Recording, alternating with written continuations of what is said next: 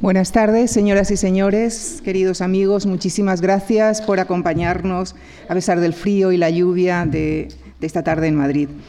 En este ciclo que estamos dedicando al Camino de Santiago, agradecemos esta tarde la participación de la profesora Ofelia Rey Castelao, catedrática de Historia Moderna en la Universidad de Santiago de Compostela. Miembro correspondiente de la Academia Portuguesa de Historia, ha sido directora de estudios en la Escuela de Estudios Superiores en Ciencias Sociales de París. Ha dirigido un gran número de tesis doctorales y proyectos de investigación y es autora de más de dos centenares de artículos en revistas científicas y capítulos de libros en publicaciones nacionales e internacionales. Fue galardonada con el premio Wondenburger de la Junta de Galicia por toda su carrera investigadora.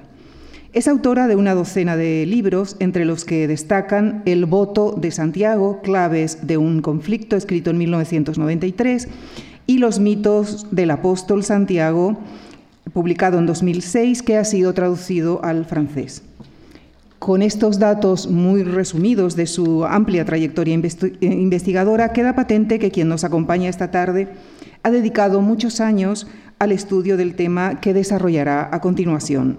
La profesora Rey Castelao nos presentará algunos de los resultados de sus investigaciones basadas en el análisis de las fuentes documentales que le han permitido confrontar los datos históricos con las tradiciones en torno al culto jacobeo.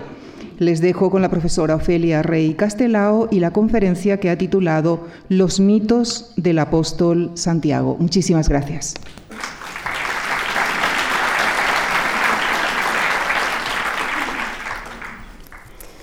Bien, muchas gracias por esta presentación. Es para mí un honor, como habrán dicho quienes me antecedieron en el uso de la palabra, estar aquí.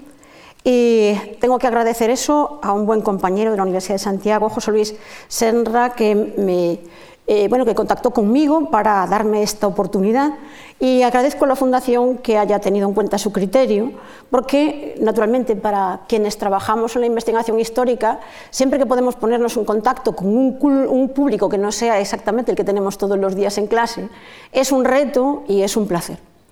Por eso eh, acepté esta invitación con mucho agrado y espero que lo que voy a decir lo sea también para ustedes. Eh, antes se subrayó en la agradable presentación que agradezco de mi persona, que eh, he trabajado con fuentes de archivo. Bueno, todos los historiadores tratamos de hacerlo, aunque hoy en día, naturalmente, hay un tipo de historia que se puede hacer con muchos medios que en su época yo no tenía. Yo me puse en contacto con este tema en el año 1978, cuando el archivo de la catedral estaba totalmente en el desorden más absoluto y abandonado, podríamos decir irónicamente, de la mano del apóstol. Eh, lo cierto es que el archivo de la Catedral de Santiago, si ustedes lo conocieran, les sorprendería muchísimo. Si hay algo que falta en el archivo de la Catedral de Santiago son peregrinos. No hay prácticamente referencias a los peregrinos en la Catedral de Santiago, porque la documentación que allí se custodia es fundamentalmente la de un archivo administrativo. Y por lo tanto, eh, lo que allí nos hallamos es lo que hay en casi todas las instituciones, actas del cabildo catedralicio, la contabilidad del cabildo catedralicio, y lo que yo me encontré, no por cientos, sino por miles, pleitos, pleitos, pleitos y pleitos contra, contra el voto de Santiago. Por lo tanto, eh, yo iba a hacer una tesis de macroeconomía que se iba a titular algo así como la evolución de la producción agraria a través de la renta del voto de Santiago. Era una tesis, por lo tanto, de historia cuantitativa, como era la que yo hacía, y que me era especialmente querida, de esa forma de ver la historia, que es la historia de todo el mundo, es decir, la historia de la gente normal y corriente, pero me hallé con un problema que no esperaba, y era el de una enorme conflictividad que surgía del pago de la renta del voto de Santiago. No sé si han oído hablar alguna vez de ella, porque incluso en ámbitos académicos no es muy conocida, a pesar de que todos los campesinos de la corona de Castilla la pagaron desde el siglo XII hasta 1834, todos los años, a la Catedral de Santiago para el mantenimiento no de la catedral, sino de su cabildo catedralicio y de su arzobispo. Por lo tanto, yo tuve que hablar con mi director de tesis y decirle que había que hacer un volumen de la tesis previo que iba a tratar necesariamente de la conflictividad en contra del voto de Santiago. Era, sin duda alguna, una conflictividad muy densa, muy extensa, muy turbia, muy dura, que se prolongaba mucho más allá del archivo de la Catedral de Santiago. Constituye la serie del voto de Santiago una de las series mayores del archivo de la Real Chancillería de Valladolid, del archivo de la Real Chancillería de Granada, del archivo de la Real Audiencia de Galicia y del Archivo Histórico Nacional que está aquí tan cerca. Por lo tanto, se pueden dar ustedes idea de cuál era el impacto de digamos, la prevención que había contra el pago de esa renta, porque el campesinado tan pobre de Castilla no, entendía, y no entendió nunca, por qué tenía que pagar una renta que solo iba a enriquecer a una minoría que vivía maravillosamente en una ciudad del norte de España que ellos no visitaban jamás. Y así empezó mi relación con este tema. Por lo tanto, lo que eh, voy a explicar aquí es lo que vino después. Yo abordé muchas otras cosas relacionadas con el culto jacobeo. No me quedaba otra opción precisamente porque en gran parte de los pleitos lo que se cuestionaba era nada más y nada menos que la tradición en sí misma. Estoy hablando de la edad moderna. Y de la edad moderna es de lo que vamos a hablar. Supongo que eh, Fernando Alsina, que tanto sabe del tema, habrá hablado con conocimiento de causa, y no puede ser de otra manera, de la parte medieval. Yo voy a hablar de la crisis de la peregrinación, que es un hecho fundamental porque explica que haya estado en crisis hasta prácticamente 1983-84 o incluso un poco después. ¿no? no vamos a hablar aquí, por falta de tiempo, de todo lo que yo he denominado los mitos del apóstol, que son aquellas leyendas o ámbitos de la leyenda y del mito y de la tradición que conciernen al apóstol Santiago. Quiero subrayar aquí que la, la leyenda, la tradición y el mito forman parte de la historia y por lo tanto que se puede ser perfectamente crítico y al mismo tiempo respetar completamente los mitos y las leyendas.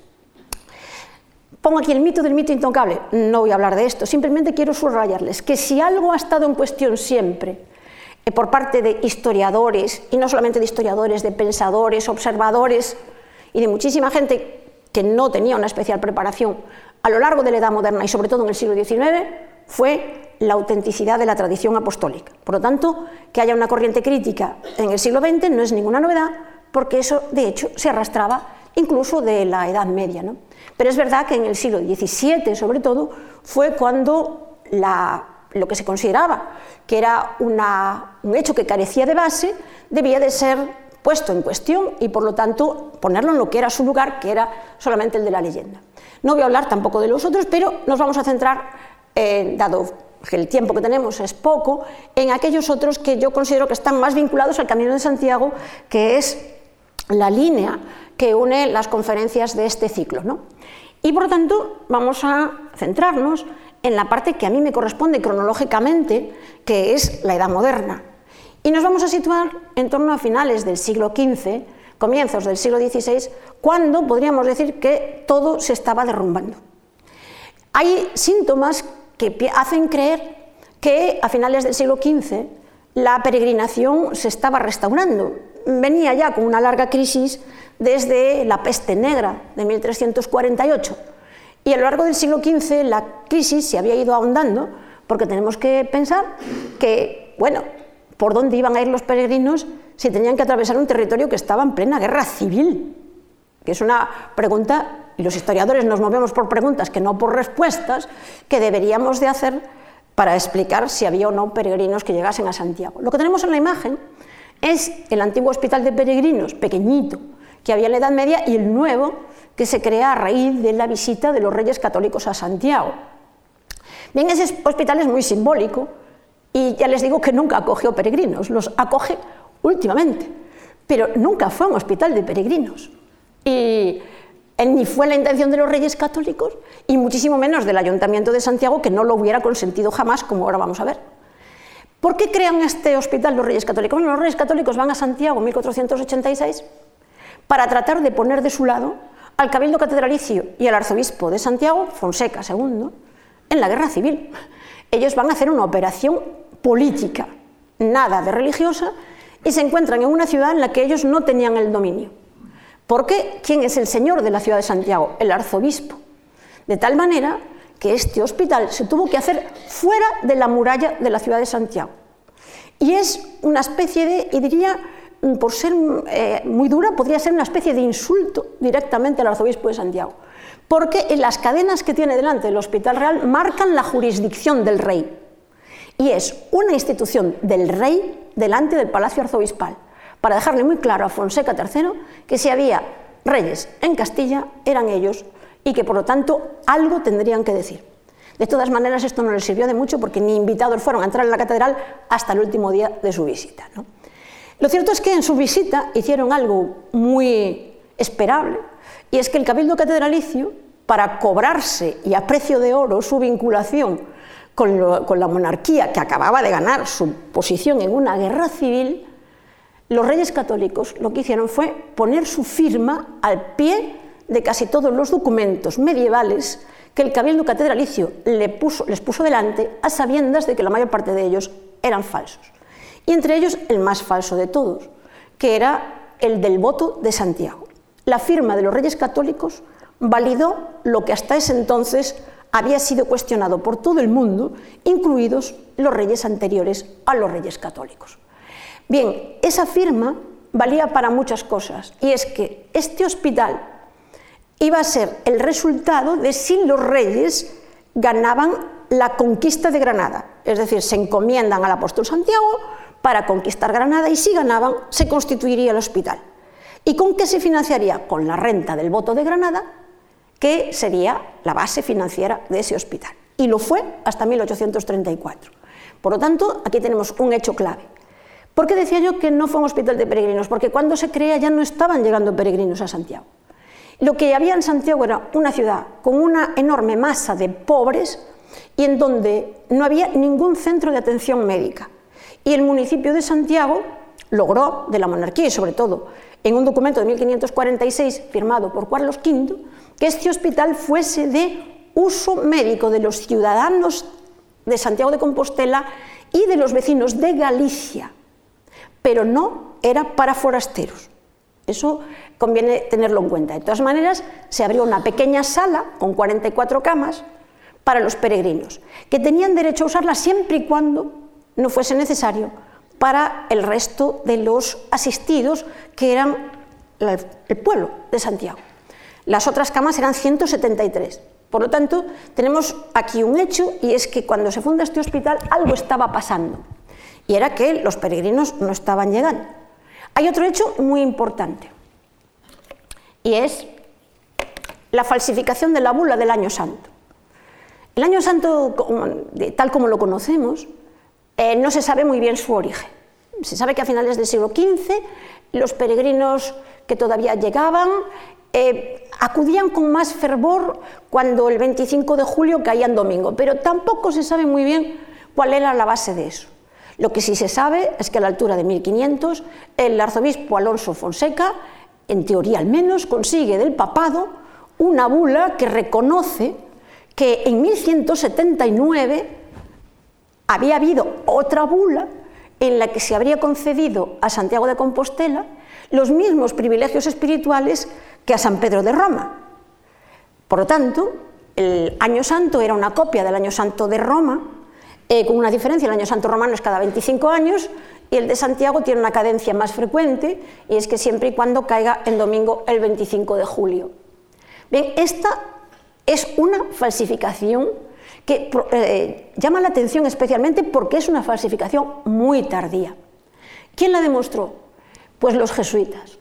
En el año 1706 hay un verdadero escándalo en la ciudad de Santiago cuando un predicador jesuita en una festividad muy importante dijo en público que el hecho de hacer la peregrinación y ganar el jubileo no servía espiritualmente para nada.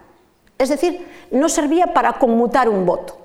De tal manera que si tú, por ejemplo, habías tenido un problema familiar y te habías encomendado al apóstol Santiago, cosa poco probable porque el apóstol Santiago no es un santo terapéutico, eh, luego, si no podías cumplir la promesa de que ibas a, ser, ibas a Santiago o que no ibas a hacer una limosna, ¿qué pasaba contigo? Entonces los jesuitas dicen nada, absolutamente nada. No hay ningún documento que diga que estás comprometido a cumplir esa promesa. Si no puedes, no puedes. Y ya está. El Cabildo Catedralicio lo tomó como había que tomarlo. Dice, bueno, si los peregrinos se encuentran con los posibles visitantes de la catedral, no tienen nada que venir porque no tienen nada a cambio, ¿qué vamos a hacer nosotros? Naturalmente, esto abre una guerra entre los jesuitas y el Cabildo de Santiago, que la, guerra que naturalmente acaba en manos del Papa, como no podía ser de otra manera, primero del nuncio apostólico y luego del Papa, se resolvió en 1722 con la expulsión de varios de los jesuitas que tuvieron que pasar a vivir a Valladolid para evitar problemas. Bueno, uno de los problemas que creo es que los confesores lenguajeros, es decir, los confesores de lenguas extranjeras que había en la catedral, que ya eran muy poquitos, eran los jesuitas, que eran los únicos que sabían idiomas, sobre todo los jesuitas irlandeses. Y al expulsarlos, la catedral de Santiago se quedó sin intérpretes. Pero claro, no podía ser de otra manera, la relación se rompió radicalmente entre los jesuitas y el Cabildo de Santiago. ¿Qué pasó entre medias? El Cabildo de Santiago envió inmediatamente una delegación a Roma para que fuesen a buscar una copia de la bula de 1179. Cuando la delegación del Cabildo vuelve de Roma, se encuentran con que en Roma, en los archivos, le dijeron, ni hay una bula de 1179, ni hay bula de 1500, ni nunca ha habido una bula de concesión del año santo. Y esto hay como seis o siete impresos, aquí lo tienen legal práctica y verdadera inteligencia de la bula de su santidad Alejandro III, que sería la de 1179, concesivo del santo jubileo compostelano, por la cual se concede la facilitación de la conmutación de votos. Eh, se manda a buscar la bula. Ellos, ¿qué es lo que imprime el cabildo? Lo que tenían en Santiago. Y cuando van a Roma, el, el papado le dice que ni hablar, que aquello que allí no existe. Pero bueno, esto no dejaba de ser una larguísima tradición. Bien, a la altura de 1500 volvemos, por lo tanto, a que tenemos dos cosas que parece que hablan de muchos peregrinos y lo que hablan es de lo contrario. Eh, en teoría, los caminos de peregrinación serían estos. Bueno, y digo en teoría porque en la Edad Media estaban, eh, tuvieron un momento de auge eh, que se habrá explicado aquí por Fernando Alsina, pero ya cuando a mí me toca hablar, es decir, que me toca la parte más, más pobre de la peregrinación, estaban todos en absoluta decadencia. Las razones son muchas y son las que vamos a ver. Si abrimos una historia del apóstol Santiago de finales del siglo XIX y principios del siglo XX, como es la del erudito compostelano eh, don Antonio López Ferreiro, que escribió 13 volúmenes sobre la historia de la iglesia de Santiago de Compostela, por cierto, la primera historia, ¿qué se hacía? Le echa la culpa de todo a Lutero. Bueno, la reforma protestante fue la causa de que ya no llegasen peregrinos a Santiago. Bueno, esto es una simplificación total y absoluta porque desde finales del siglo XV, ya antes, pero a partir de 1480, sobre todo, predicadores de toda Europa, sobre todo de Italia del norte, de Alemania del Sur, eh, de los Países Bajos, eh, eh, que mm, compartían lo que hemos llamado la devotio moderna, es decir, una forma nueva de entender la religión, interiorista, de contacto directo con Dios, que no exigía para nada un culto externo, exhibicionista, ni una peregrinación, ni, hacer, ni darse golpes de pecho. Esos predicadores, todos unidos por esa forma de pensar, arremetían en los púlpitos contra el, peregrino. Se burlaban de la estética del peregrino, que era, decían, una estética ridícula, porque te tienes que venir vestir de una forma determinada, y sobre todo hacían hincapié en los peligros del camino. De tal modo que la crítica era generalizada, no hay que esperar al Lutero, ni muchísimo menos, pero sí que es importante, porque esta sería la simplificación, una vez que se pierden todos los caminos eh, que procedían de los países que pasan a ser protestantes, sí que tenemos que hacer referencia a Erasmo de Rotterdam. Él no es protestante, por lo tanto, un católico fiel que no se separa nunca de la Iglesia de Roma y que en muchísimos escritos, en muchísimos, ahí tiene las fechas de los más importantes, empezando por el Elogio de la Locura y hablando de los otros textos de, Erasmo de Rotterdam, por tanto, el más sabio de todos los sabios de aquel tiempo, desde el punto de vista espiritual, eh, la sintetizó muy bien atacaba a la peregrinación y específicamente a la de Santiago, en este caso ya específicamente Santiago, por ostentosa, y él ridiculizaba todas las, no solamente los símbolos externos, la indumentaria, sino los ritos que practicaban. Decía que era costosa, y le decía, cristiano, quédate en tu casa y reparte lo que te costó la peregrinación entre los pobres que tienes a la puerta de tu casa. Peligrosa en términos materiales y sobre todo en términos espirituales. Tiene una persona que se traslada mil kilómetros de su casa y que está rodeada de tentaciones, ¿de verdad que no va a dejarse tentar por alguno? Y sobre todo, supersticiosa. Y aquí esto es clave, ¿no? Él hace hincapié en que las reliquias en sí mismas no significan absolutamente nada y que adorar las reliquias es un sinsentido que se identifica con la superstición porque lo coherente y lo lógico es orar directamente a Dios. ¿no? Y luego, inútil. Decir, la búsqueda de la compasión, la compasión de Dios a través de las indulgencias. Dice, bueno, pero las indulgencias que está vendiendo el Papa a ti no te garantizan, cristiano, ninguna salvación. Ora directamente a Dios. Bien, por tanto es Erasmo de Rotterdam, eh, el gran preceptor de Carlos V, que influye tanto en él, e indirectamente en Felipe II, aunque Felipe II cambie, digamos que su opción religiosa eh, a un modo de pensar completamente distinto del que tenía su padre. Tenemos aquí a un intelectual de primera magnitud cuyos escritos trascendieron mucho más de lo que era habitual en los intelectuales de su época, fueron muy traducidos, muy conocidos, muy difundidos y, por lo tanto, cuando llegamos a Lutero estaba todo dicho. Lo que pasa es que la forma de expresión de Lutero, tienen ustedes todos sus escritos en Internet y me he ahorrado traer los más hirientes, eh, hace más o menos la misma síntesis que Erasmo, pero sin el refinamiento intelectual de Erasmo. Bueno, las referencias de Lutero a la peregrinación a Santiago, junto con la de Roma y de Jerusalén, pero con la de Jerusalén es menos hiriente, eh, en donde hace hincapié sobre todo es en la de Santiago de Compostela, en las referencias son eh, constantes, ¿no? porque claro, muchísimos sermones en donde él insistía a, quienes lo oían, que eran muchos, ya toda la Europa central, y muchísimos espacios que fue ganando la reforma protestante conforme eh, los príncipes iban pasándose a su militancia, lo que nos encontramos es más o menos lo que dice Erasmo de Rotterdam, pero agudizado. ¿no? Entonces, estos son textos de él y no tenemos tiempo de leerlos, pero en esencia vienen haciendo hincapié, eh, por ejemplo, en la mala vida que se les atribuía a los peregrinos, sobre todo los que hacían una peregrinación a muy largo plazo, que abandonaba su casa durante muchísimos meses.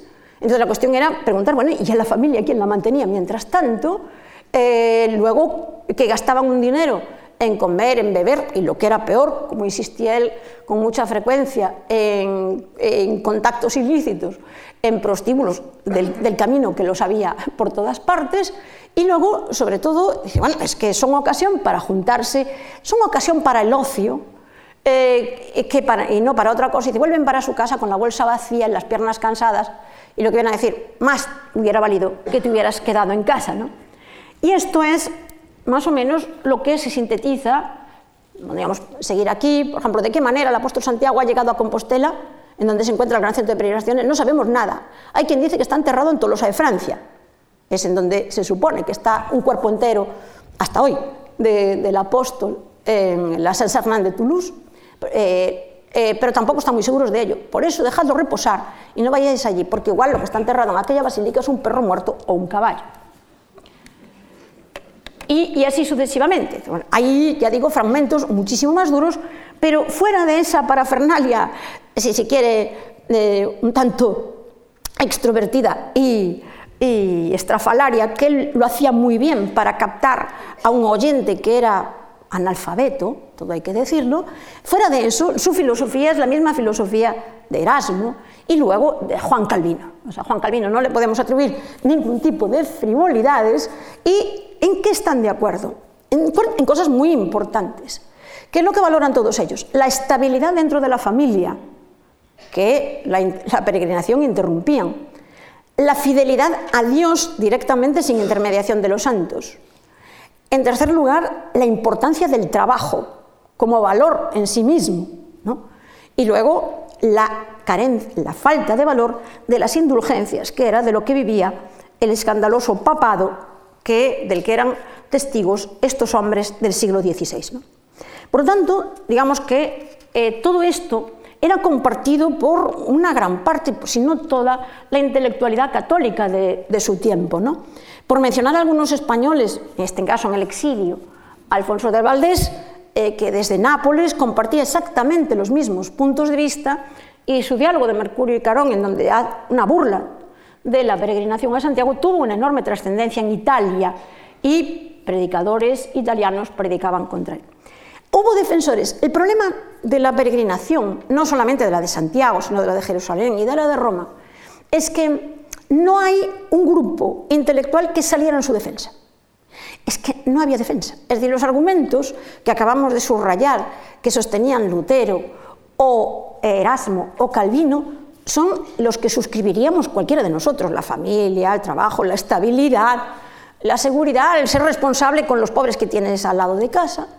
Los que defendieron mínimamente, uno es Tomás Moro, que discutió con su amigo del alma, que era Erasmo de Rotterdam, sobre eso, y aún así en sus cartas se burlan de los peregrinos a Santiago.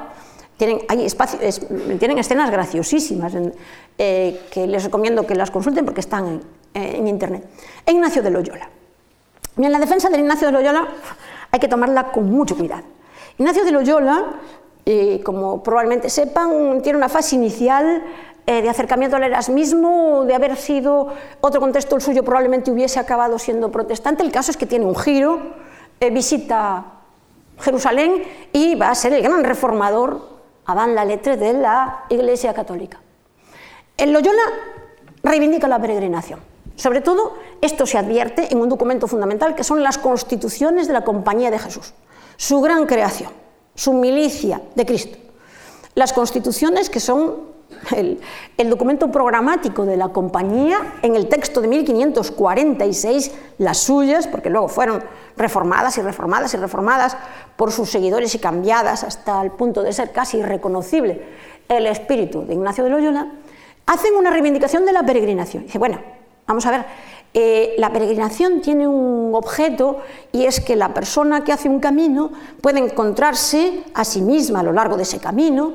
Por otro lado, Ignacio de Loyola comprende que la gente más inculta, el pequeño campesinado, el artesanado pobre, si le retiramos aquellas creencias del día a día, ¿con qué iba a arreglar las cosas del día a día que no podía resolver? Si se le moría un hijo, si se enfermaba una vaca, si perdía todo lo que tenía, eh, Dios dónde estaba, lejísimos, pero en cambio estaba ahí en una capilla, estaba pues, San Roque, y estaba San Silvestre, y estaba la Virgen de aquí, la Virgen de allá, y eso les servía. Y les servía ir en romería, darle las gracias a San, San, Santa, la Virgen, esto, y eso les consolaba. Entonces Ignacio de Loyola reivindica la peregrinación, reivindica sobre todo la peregrinación espiritual, pero dice, bueno, consintamos la otra, pero acepta gran parte de lo que habían dicho los protestantes y Erasmo. La peregrinación tiene que ser una peregrinación totalmente espiritual, controlada por las autoridades eclesiásticas, regulada, sincera y que cumpla un objetivo. Y sobre todo, cerca de casa. Y entonces esto aquí es como cercena de una vez por todas las peregrinaciones a larga distancia y lo que se va a establecer es un, que ya existía, pero ahora se refuerza, es el concepto que tenemos de romería. Ir en romería, las autoridades eclesiásticas insistían muchísimo de ir a un lugar en donde no hubiera que hacer noche. Y todo lo más, tres días, pero separando hombres de mujeres, que los párrocos fuesen con sus feligreses y que las cosas tuviesen un cierto orden. Voy a hacer una matización importante. Ignacio de Loyola no era nada favorable a la peregrinación a Santiago. Los jesuitas fueron, ya lo vimos hace un momento, muy críticos con toda la tradición compostelana, sus principales atacantes durante toda la Edad Moderna. Ignacio de Loyola defendió la peregrinación a los santuarios jesuíticos, naturalmente, y sobre todo al gran santuario de la Edad Moderna, que fuera de San Pedro de Roma y, excluyendo Francia, es Loreto, por lo tanto el gran santuario jesuita, hacia donde se derivaron la mayor parte de las peregrinaciones de la última mitad del siglo XVI, cuando ya Roma es el centro gigantesco de peregrinación en el que se había convertido, después de la pacificación de Italia, eh, después de las guerras de Italia del, del, siglo XV, y cuando se estaba construyendo aquella gigantesca basílica que necesitaba tanto de que acudieran peregrinos. Estamos hablando de cifras inauditas eh, que están muy bien, muy bien eh, comprobadas a través de los hospitales romanos que conservan sus registros o de los hospitales de Nazaret, Nazaret del, santuario de Nazaret de, de, de Loreto, que recibía al año, finales del siglo XVI, unas 60.000 personas al año. Santiago en su máximo recibía unas 485 en el siglo XVII. Estamos hablando de un santuario gigantesco. Estaba Roma en estos momentos, a finales del siglo XVI, sobre los 330.000 que se alojasen en hospitales. O sea que es imposible calcular todo lo demás. Bien, hemos mencionado varias veces el año 1546. Eh, y volveremos a mencionar el año 1546. Se hacen las constituciones de los jesuitas. Antes decía que Carlos V firma el documento final que convierte definitivamente al Hospital Real de Santiago en el Hospital de la Ciudad. Y van a seguir sucediendo más cosas. En 1546 la ciudad de Santiago da una ordenanza fulminante de que todos los peregrinos se vayan de la ciudad, salvo que acrediten que, trabajan, y junto con los vagabundos dice belitres, vagamundos, peregrinos, los mete a todos en el mismo saco y le da una orden de tres días para salir. Era una mentalidad nueva en una ciudad que empezaba a prosperar, que era una ciudad pequeñita a la que luego haré referencia. Pero antes de llegar ahí tengo que volver a, hablar de este final del siglo XVI, 1546, no lo olvidemos, volveré, volveré sobre él. ¿no? Pero tenemos que hacer referencia a qué estaba pasando en el ámbito de los historiadores, porque naturalmente algunos de los libros de la tradición jacobea son libros cronísticos. Supongo que Fernando Alsina habrá hablado aquí de la historia compostelana, que es el gran documento más importante, creo, que el Códice Calistino referido a esta tradición, y naturalmente yo tengo que hacer referencia también a ello. Y vamos a hacer también un especial hincapié en un personaje que ha sido fundamental en lo que sucede en Santiago de Compostela y en la peregrinación en el último tramo del siglo XVI, ya con Felipe II.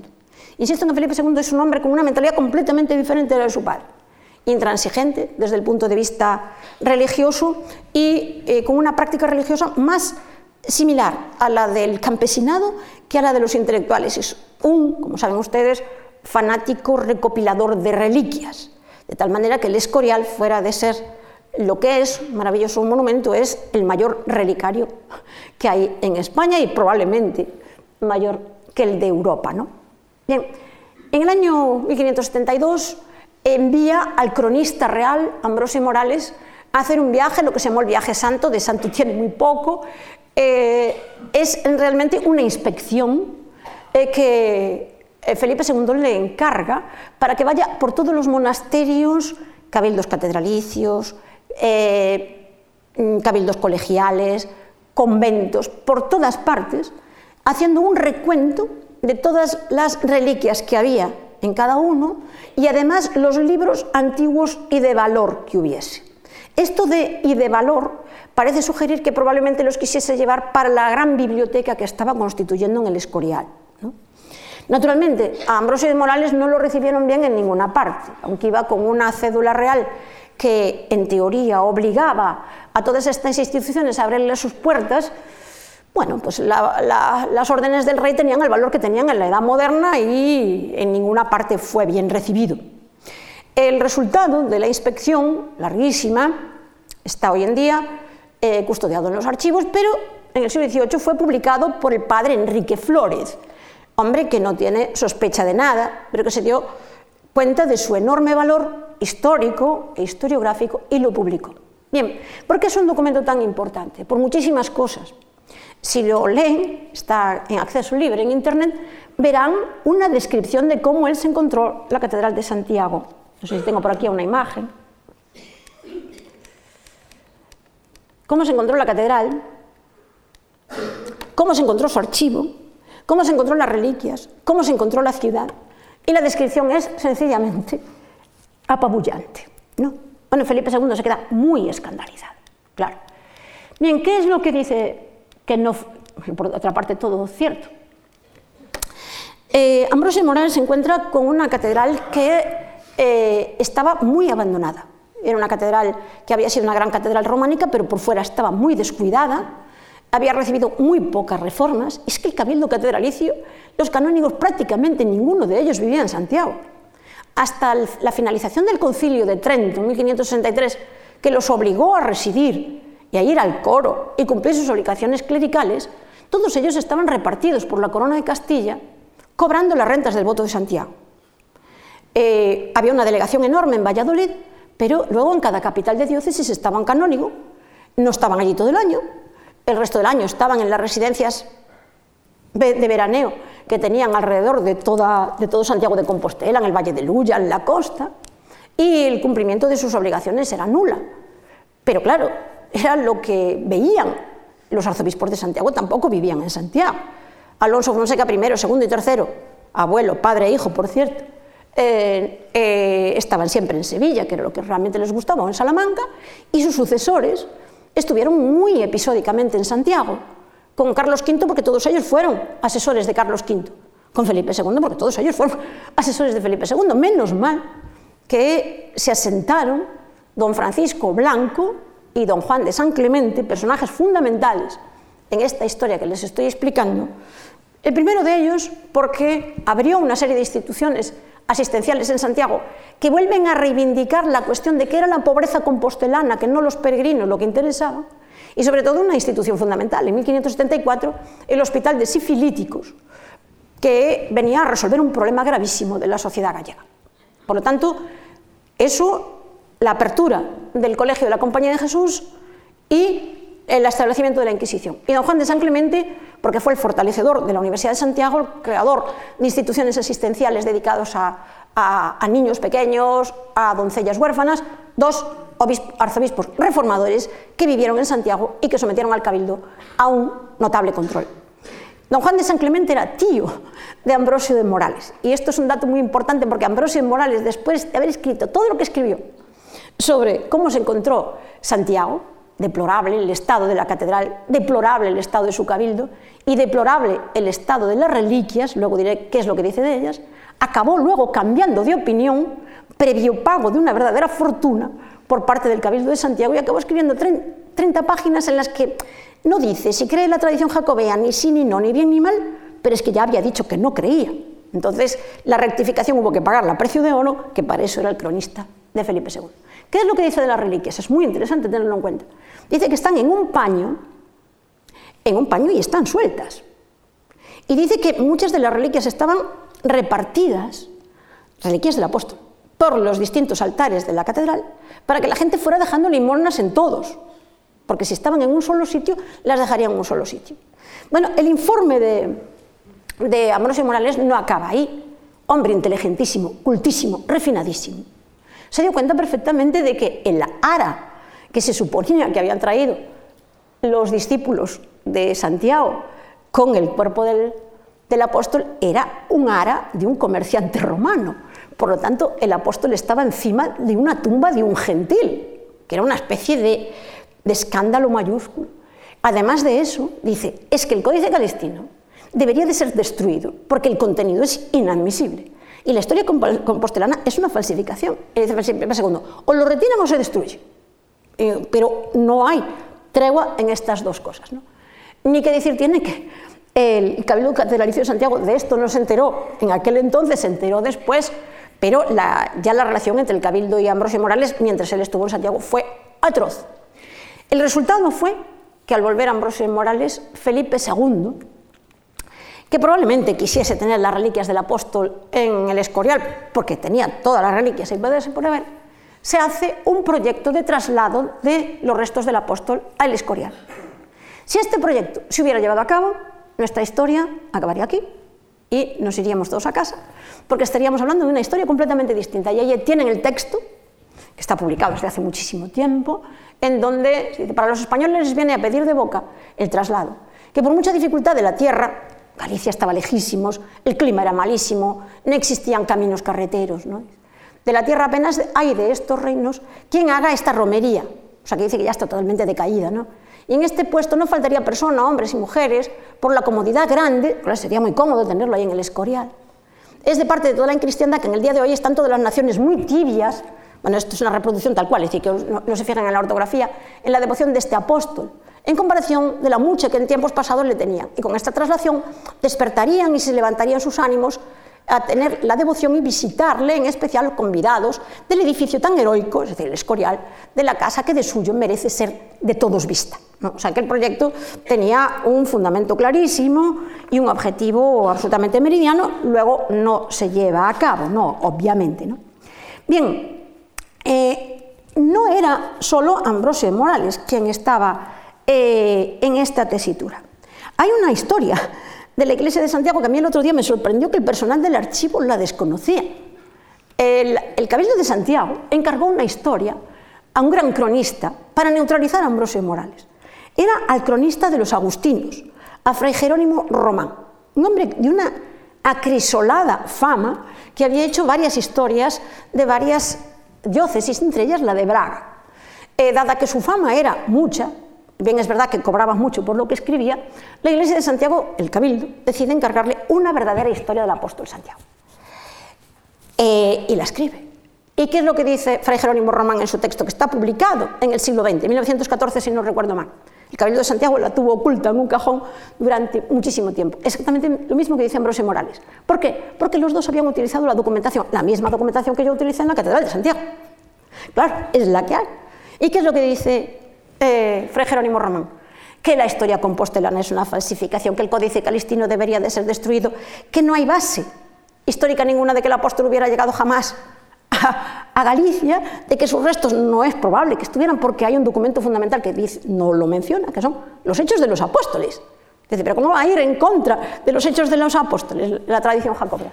Entonces el Cabildo Catedralicio paga la crónica, la guarda y no la publica. Y es que no era para menos.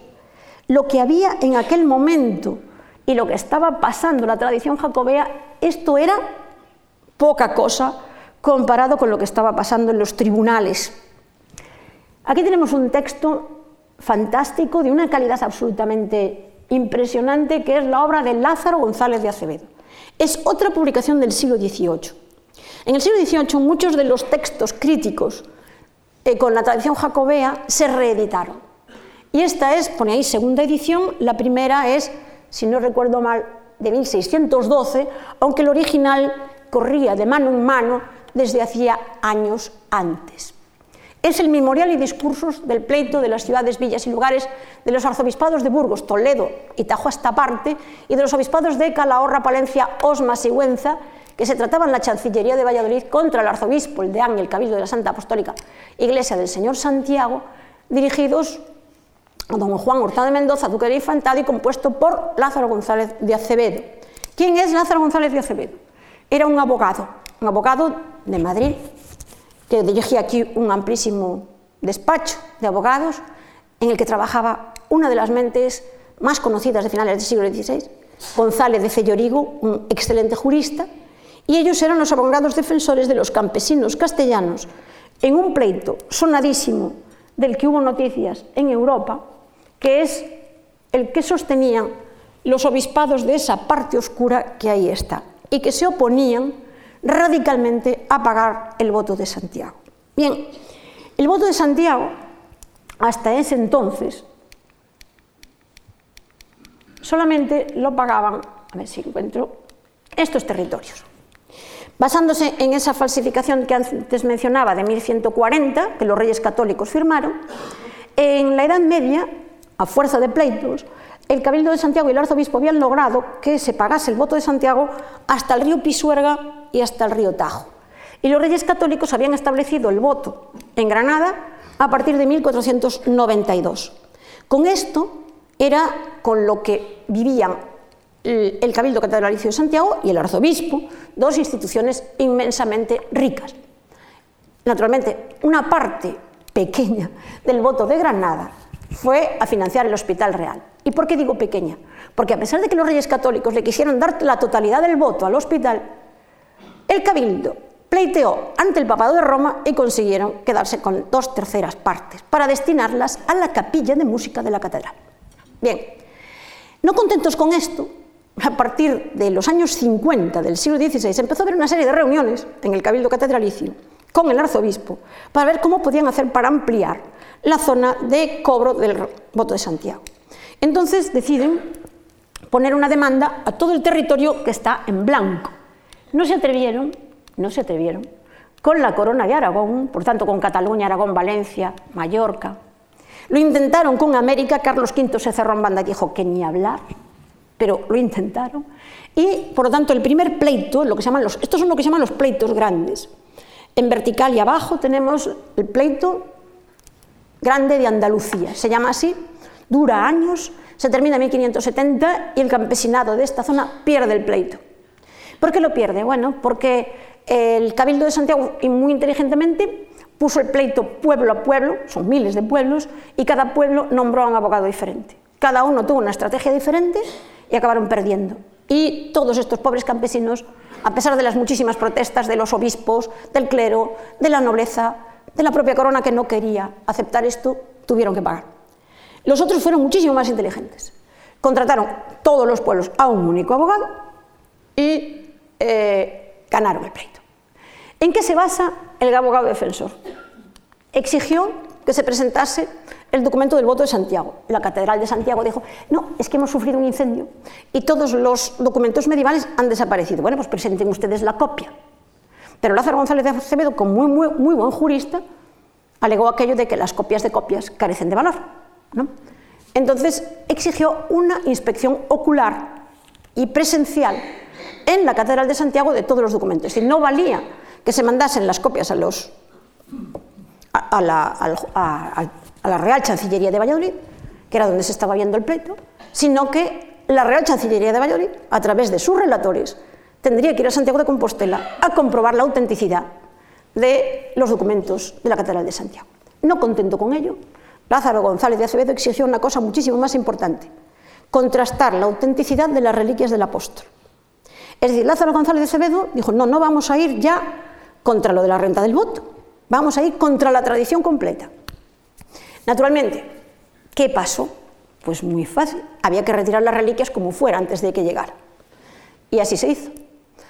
El corsario Drake eh, ataca a La Coruña y con ese pretexto el Cabildo de Santiago y el arzobispo don Juan de San Clemente, recordemos que era tío de Ambrosio Morales y estaba intentando que su sobrino cambiase de opinión, Em, deciden que las reliquias se salen de la Catedral de Santiago junto con toda la documentación más sospechosa, junto con una serie de vasos litúrgicos de autenticidad más que dudosa y que se llevasen a un lugar seguro en donde Drake no pudiera llevárselas. Bueno, cualquiera que sepa algo de historia política sabría que jamás Drake se le ocurriría penetrar en tierra porque tenía unas fuerzas exclusivamente marítimas su fuerza estaba en el mar y en los barcos y él atacaba puertos. Imposible. Una invasión. Bueno, es imposible invadir Galicia por tierra, pero vamos, con las fuerzas que Drake tenía, muchísimo menos. Por lo tanto, don Juan de San Clemente sabía que perfectamente eh, que no era esa la causa. Estaban retirando las reliquias para que no fueran inspeccionadas por los relatores de la Chancillería de Valladolid y por los abogados de los campesinos y de los obispos ojo, eh, de los cinco obispados. Las reliquias desaparecieron, nunca volvieron a buscarse. Se recuperaron en una noche misteriosa de 1878 con una explicación que todavía, hasta día de hoy, nadie entiende. O sea, están desaparecidas durante siglos. Se llevan a Orense y aparecen en Santiago en una noche de 1878. Bueno, eso sí que es realmente recuperar el culto jacobeo, que de poco sirvió porque las eh, eh, peregrinaciones a partir de 1878 el éxito fue muy escaso porque no había medios, entre otras cosas, para. Este es el contexto del siglo XVI. Por lo tanto, estamos en un contexto, ya vemos, muy complejo, pero las cosas distaban de terminar ahí. En cambio, yo iré terminando para no cansarles a ustedes. Naturalmente, Roma, el papado, ¿qué hacen todo esto? Bueno, es la peor parte, porque, vamos a ver, lo que sucede con el protestantismo es algo muy elemental. es una llamada de atención, entre otras muchísimas cosas, al culto a las reliquias, al culto a los santos, a las indulgencias y a todo aquello que no era directamente el, contra, el, sí, el contrato espiritual entre un cristiano y Dios. ¿no? Entonces, la Iglesia Católica no le quedaba otra opción que reconsiderar el culto a los santos el culto a las reliquias y las indulgencias. Y lo que se trató de hacer fue racionalizar. Bueno, no podemos destruir esto porque es la base en la que se sostiene el catolicismo y porque tiene esa parte que decía antes, esa parte eh, que iba destinada al cristiano pobre o al cristiano inculto, que no entendía muy bien quién era Dios, pero entendía perfectamente quién era San Roque. ¿no? Y por tanto lo que hace el concilio de Trento, que se inicia en 1546, recordemos, y se termina en 1563, es reformular en su totalidad el culto a los mediadores, la Virgen en primer lugar, y este será el éxito tremendo de las romerías y fiestas, cofradías y todo a lo largo ya del resto de la Edad Moderna, la Virgen, o sea, la, expansión del culto mariano en todas sus variantes, por todas partes, aquí en América. Luego los santos, pero ¿qué, santos? Los santos terapéuticos, aquellos que ofrecen un consuelo inmediato. Tenemos que pensar que Europa está arrasada por la peste a finales del siglo XVI. 1565, la peste es tremenda, pero la de 1598 se lleva en España más de la cuarta parte de la población. ¿no? Por lo tanto, había que rezar a, a San Roque, a San Cosme, a San Sebastián, es decir, aquellos santos terapéuticos que, bueno, no tenemos medicina, no tenemos nada con que salvarnos, pues nos salvamos con estos santos que se supone que fueron médicos o que fueron víctimas a su vez de la peste. ¿no? Entonces, esto hay que reconducirlo eh, y hay que eh, distinguir las reliquias buenas de las reliquias falsas buenas, todas las que aparecían en Roma, en las catacumbas que se estaban descubriendo en aquel momento y que se vendían a kilos, quintales y toneladas por parte de Roma y por parte de los jesuitas, negociantes de, las, de las reliquias. En esa revisión había que revisar los textos fundamentales de la liturgia católica. El primero de ellos, el martirologio romano. Y se hace la revisión. Y en 1588 lo que sale de la revisión fue una especie de mazazo que recibió el Cabildo de Santiago con verdadero escándalo. Lo que se decía en la revisión del martirologio, eh, perdón, 1584, 1588 es la protesta tremenda del Cabildo de Santiago, es que es una tradición piadosa de la ciudad de Santiago. Y eso lo dice Roma. Naturalmente, automáticamente el Cabildo de Santiago protesta, Felipe II manda una delegación a Roma y eh, el Cabildo de Santiago comete un error terrible desde el punto de vista diplomático. Y es que en vez de tratar de negociar y tratar de presentar documentación, claro, no la tenía, que reivindicase la autenticidad de la tradición de que Santiago había venido desde Palestina hasta un sitio absolutamente remoto de Europa, eh, en un momento muy complicado, para todo eso no tenía documentación, ¿y qué hace el Cabildo de Santiago? Exigir que la fiesta del 30 de diciembre, que es una fiesta bastante eh, conocida porque hay una segunda ofrenda en nombre del rey, eh, la fiesta de la traslación, fuese de obligado cumplimiento. Roma dice ni hablar. Y dice, se lo concedemos a la ciudad de Santiago y su diócesis. Y el Cabildo de Santiago comunica a todas las diócesis españolas que va a ser obligatoria para, todas. Y la respuesta fue unánime, ni hablar. bueno, siempre habían tenido la colaboración de las otras diócesis. Y en ese momento, claro, eh, es convertir en enemigo a quien había sido amigo hasta entonces. ¿Y qué hicieron con eso? Poner en el epicentro del debate la tradición jacobea. Y ahí fue el peor momento, porque había que redactar, eh, digamos que la definitiva historia eclesiástica de la iglesia triunfante posterior a Trento, y esto fue encomendado al cardenal Cesare Baronio, el historiador eclesiástico más importante de, de su tiempo, sin duda alguna, y publica sus famosos anales eclesiásticos en donde directamente elimina la tradición del apóstol Santiago, tal como se conocía, y dice que es una leyenda piadosa de la diócesis y ciudad de Santiago. Ni qué decir tiene que la reacción política, de, primero de Felipe II en los últimos años de su vida, luego Felipe III, se mandan delegaciones constantemente. El Cabildo de Santiago utiliza al conde de Lemos que estaba en Roma. Todo esto en principio parecería que iba a dar un buen resultado, ¿no? Pero ¿qué sucedió? Eh, varios autores españoles, no sé si con buena intención, me temo que en este caso no muy buena intención, eh, decidieron colaborar para eh, jugar con las mismas cartas que la historia eclesiástica crítica, es decir, las de la ciencia histórica, tal como era concebida en aquel momento. Entonces, el padre Juan de Mariana, el cronista más grande que ha tenido este país en la Edad Moderna, había eh, publicado en latín su historia de España, obra gigantesca, en donde la tradición jacobea salía bastante no mal parada, pero sí la presentaba como una tradición, no como un hecho histórico, y eh, no hizo mucho daño, y tampoco, a la tradición jacobea quiero decir, y tampoco el cabildo ni los jacobeístas protestaron porque estaba en latín y los lectores de latín eran muy pocos. ¿no? Pero esta historia se traduce e inmediatamente tuvo un éxito tremendo, es una de las historias más editada, reeditada y, ni se seguirá editando porque aparte de es una, ser una gran historia, hoy en, bueno, hoy en día desde el punto de vista de la crítica histórica no es lo que fue, claro, en aquel momento era muy buena, eh, es una gran pieza literaria. Bien, ¿qué es lo que dice Mariana en su historia? Queriendo colaborar a dar una base real a la venida del apóstol Santiago a España, claro, se hace la pregunta que ya se habían hecho otros, pero intentar resolverla, dicen, ¿por qué vino a España? ¿No? Eso lo tenían resuelto los portugueses, que tenían su propia tradición jacobea. ¿no? Ellos insistían siempre en que el apóstol Santiago, donde había estado primero, había sido naturalmente en Portugal. ¿Y por qué?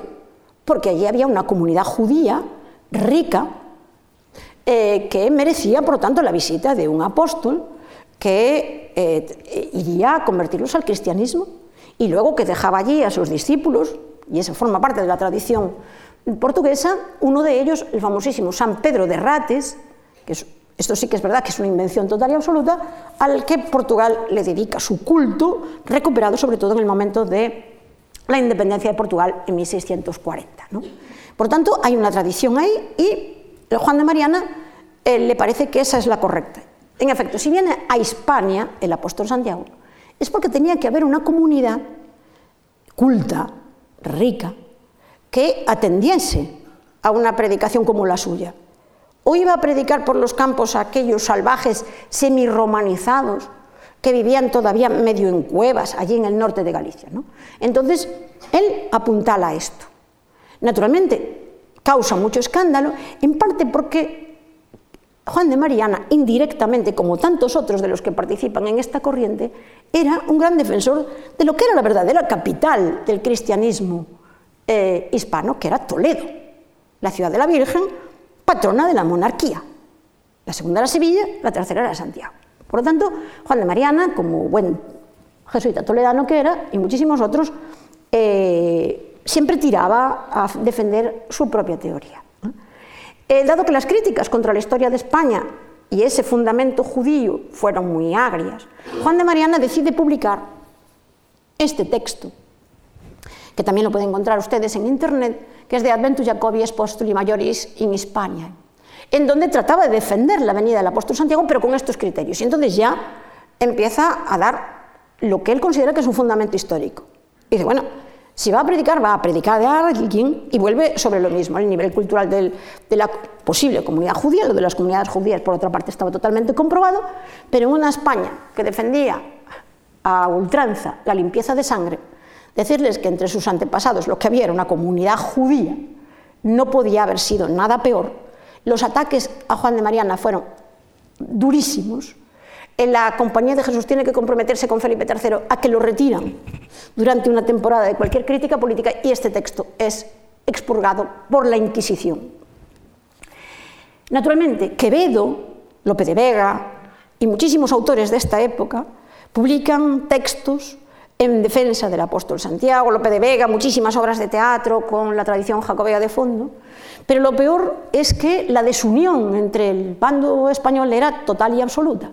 Cada uno luchaba por su propia teoría y, claro, eso convertía a la tradición jacobea en, en un muestrario de fragmentos que no había manera de casarlos ni de, de combinarlos y era la peor de las estrategias. Es decir, no había una voz que llevase una cierta coordinación y que plantase, bueno, pues esta es, tenían que presentar una teoría alternativa y no la tenían, ese era el problema.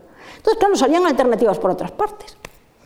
de Portugal, en los primeros volúmenes de Monarquía Lusitana, de, Fray Bernardo Brito y de esta gigantesca obra de defensa del Portugal, que acabará siendo el Portugal independiente de 1640, en donde directamente se ataca la tradición hispana del apóstol y se defiende en la tradición bracarense, es decir, que el apóstol Santiago predica primero en Braga y luego se deja ahí a sus discípulos, luego ya en una fase tardía llegará a Hispania. Y esta otra obra financiada por eh, la monarquía francesa que defiende la autenticidad de, del sepulcro del apóstol de Angers, un texto que se publica en 1610 con la quiescencia de la monarquía francesa y que pone recherche d'avis sur le corps de Saint-Jacques de Majeur, es decir, eh, investigación sobre, y, y, advertencia sobre el cuerpo de Santiago el Mayor y tienen los dibujos del sepulcro de Santiago de Angers. ¿no? Eh, la monarquía francesa defiende este texto. ¿Cuál es el objetivo de este cultísimo Claude Menard jurista de Angers, no era destruir la tradición de Santiago de Compostela, era que los peregrinos franceses se atuviesen a sus propias tradiciones francesas y no siguieran más allá. Por lo tanto, nos encontramos con que a estas alturas de 1610 las cosas estaban terriblemente mal y que ayuda a que las cosas fueran todavía un poquito peor. Felipe III promete que va a ir a Santiago en peregrinación y se vuelve atrás. Eh, ¿Para qué? Le pregunta a sus consejeros. Lo único que para lo que valdría el apóstol Santiago, que era para luchar contra el Islam, ya está resuelto. En 1609 acababan de expulsar a los moriscos. Ya no quedaba musulmanes en, en España. Entonces, Felipe III retira su promesa de que iba a, ir a Santiago. En Santiago estaba casi todo preparado, incluso se habían programado obras en la catedral para recibirlo y decide no ir. Manda un delegado con un regalo, hace poco se publicó un libro sobre la enorme donación que llevaba aquel delegado real. Vamos a ver, la carta la tengo yo y el rey le dice al delegado, lleve una corona de plata sobredorada y de poquito peso, literal. ¿no? Era el final de una época. Luego esto no quita que se revitalizara. ¿no? Y el final lo dio la propia monarquía. En 1616, los carmelitas, bueno, estos son textos a favor, no voy a incidir en ellos, los artistas publicaron, hicieron cuadros maravillosos reivindicando a Santiago, yo me quedo con el del Greco, no me puedo imaginar a Santiago, el apóstol aquel, un chico pobre, primo o hermano, lo que fuera de Cristo, eh, cortando cabezas de musulmanes es esta imagen tranquila de un caminante eh, piadoso, lo que a mí me parece más coherente. ¿no? Bien, los carmelitas querían forzar que en Roma se acelerase el proceso de beatificación de Teresa de Jesús. Y se dirigen a las Cortes de Castilla para que la nombren copatrona de Castilla. Insisto en esto porque nunca el apóstol fue patrón de España, era patrón de Castilla, de la corona de Castilla. Y las cortes, que en aquel momento eh, estaban, digamos que, eh, compuestas por un tipo de diputado, castellanos todos ellos, que era más bien partidario de una religiosidad tranquila, de tipo místico, ¿no? aceptaron muy de su grado esta propuesta y Felipe III la acepta.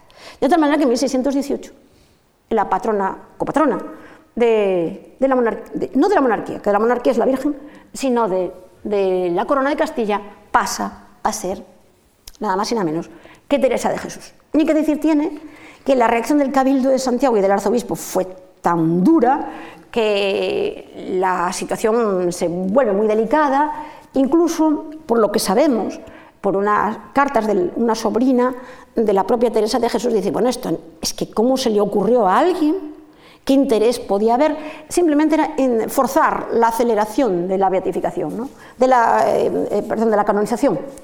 ¿no? Eh, y se consigue en 1522. Entonces, en 1522, en vez de los Santiagos Matamoros que había por todas partes, lo que tenemos, este es el nuevo tipo de santidad que gustaba en Castilla. los santos con libros. ¿no? Y ahí tenemos, por ejemplo, pues a Teresa de Ávila o Ignacio de Loyola, un santo místico, intelectual, que no anda cortando cabezas, que no es violento, eh, que por lo tanto esto refleja dos cosas. Por una parte, la importancia de la mística y por otra parte la etapa de pacificación política que había logrado Felipe II, Felipe III a fuerza de firmar tratados con todos los países de alrededor, porque para la monarquía era insostenible el clima de guerra que había tenido Felipe II, una monarquía en quiebra que no podía soportar el peso económico de las guerras con, todo, con toda Europa. ¿no? Es cierto que al llegar Felipe IV, forzado en gran parte por el conde duque de Olivares, que era muy favorable a la tradición mariana y a estos santos eh, de tipo místico, va a nombrar de nuevo a Teresa de Jesús eh, eh, patrona durante un tiempo, ¿no? porque la victoria de Teresa de Jesús es una victoria pírrica, ¿no? en la fuerza con la que actuaron el arzobispo, los sucesivos arzobispos de Santiago, el Cabildo de Santiago, y luego un sinfín de instituciones que en la tradición jacobea tenían su fundamento, sobre todo la Orden de Santiago, y muchos escritores que eran a su vez de la Orden de Santiago, especialmente Quevedo, tuvieron un impacto notable en la reacción del nuncio apostólico y luego un curioso apoyo extraño, eh, por, por lo que acabamos de ver antes, de la tradición francesa, de su propia tradición jacobea, un extraño apoyo de Francia que fue capital para que se recuperara el eh, patronato por parte de Santiago. Para terminar ya, porque voy totalmente fuera de tiempo, no quería dejar de advertirles que después de toda esta crisis brutal que dejó las cosas prácticamente liquidadas hasta el siglo XX o el siglo XXI, hubo un repunte de la peregrinación. Y quiero hacer hincapié en él porque a mí es una cosa que me, que me preocupa reivindicar siempre la verdad histórica. Hay muchísimos estudios hechos sobre los peregrinos a partir de los libros de enfermos del Hospital Real. Yo los he visto uno por uno y yo no he visto al pie de ninguna partida de ningún enfermo que pusiera peregrino. Pone que son enfermos. Yo una vez me caí en Roma y estaba allí para dar una conferencia, figuro como turista, yo no estaba como turista. ¿Entienden lo que quiero decir? ¿no? Pero es cierto que hay un repunte entre eh, unos años del siglo XVII, entre 1655 y 1670 y algo, en el que llegan a Santiago 8.000 personas que aparecen en los registros del hospital y que no son gallegos, que no dicen que sean peregrinos, ojo, porque está la habitación de los peregrinos con sus 44 camas y que están casi siempre vacías. Por lo tanto, son enfermos. Pero de ahí ha tirado todo el mundo para hablar de, esta, de este resultado, que es mío, ¿eh? esta tabla es mía, en donde aparece el porcentaje de extranjeros, ese 26%, entre el 26 y el 41% entre 1660 y 1662. ¿De dónde vienen? Bueno, estos son los enfermos de verdad del Hospital Real, los gallegos.